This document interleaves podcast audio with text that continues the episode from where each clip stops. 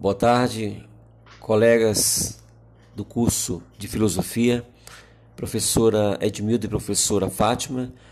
O presente podcast aqui apresentado tem o objetivo de propiciar a interdisciplinaridade e, por sua vez, a aproximação entre filosofia do ser e bioética. Buscaremos levar em consideração o questionamento gerado no encontro dessas duas áreas da filosofia, a saber, o que é a vida em seu modo fundamental. Diante de vários temas propostos, abordaremos a bioética das situações cotidianas e o questionamento ontológico sobre a responsabilidade e a vida. A questão do especismo nas ciências experimentais.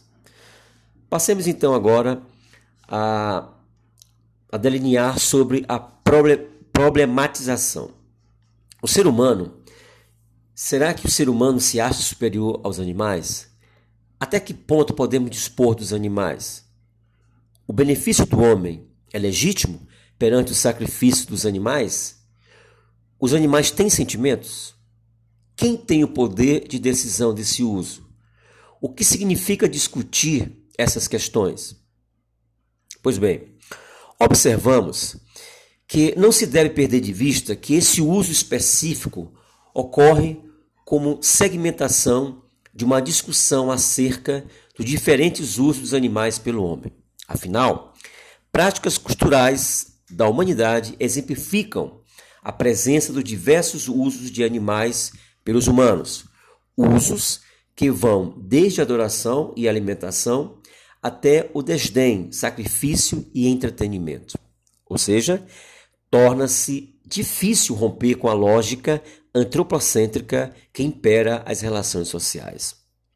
Esse antropocentrismo, segundo Lima, apesar de não ser louvável, é até compreensível, devido estarmos imersos em nossa própria humanidade que condiciona nossa existência a, nosso, a nossa autorreverência e estende a tudo que não é humanamente nosso, um olhar distorcido né, de superioridade. Assim, podemos inferir que trazer à tona essas questões em pleno século XXI significa reconhecer que existe um jogo de poderes entre visões, na qual cada grupo expõe argumentos que visam legitimar ou abolir, respectivamente, os, o uso dos animais pelos humanos. Bom, os que defendem o especismo partem do pressuposto de superioridade humana baseada em características exclusivas da espécie, com a maior capacidade cognitiva de abstração, sapiência ou até mesmo a mera morfologia humana. Eles afirmam que a experimentação animal é definida como toda e qualquer prática que utiliza animais para fim didático ou de pesquisa decorre de uma metodologia considerada como um meio para se obter conhecimento científico. Abrange a vivissecção, que é um procedimento cirúrgico, invasivo ou não, realizado em animal vivo.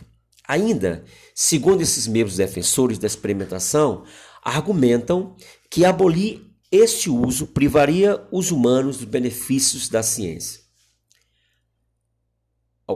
É, ao contrário, né, os antivisseccionistas, em sua grande maioria, apregoam que tal prática, além de constituir um, é, de, é, em um método equivocado, trata-se de uma violação dos direitos dos animais. Nessa ótica, os animais é, são compreendidos como seres dotados de sensibilidade e passíveis de sofrimento, o que é né, necessariamente uma pré-condição para possuir interesses para serem defendidos.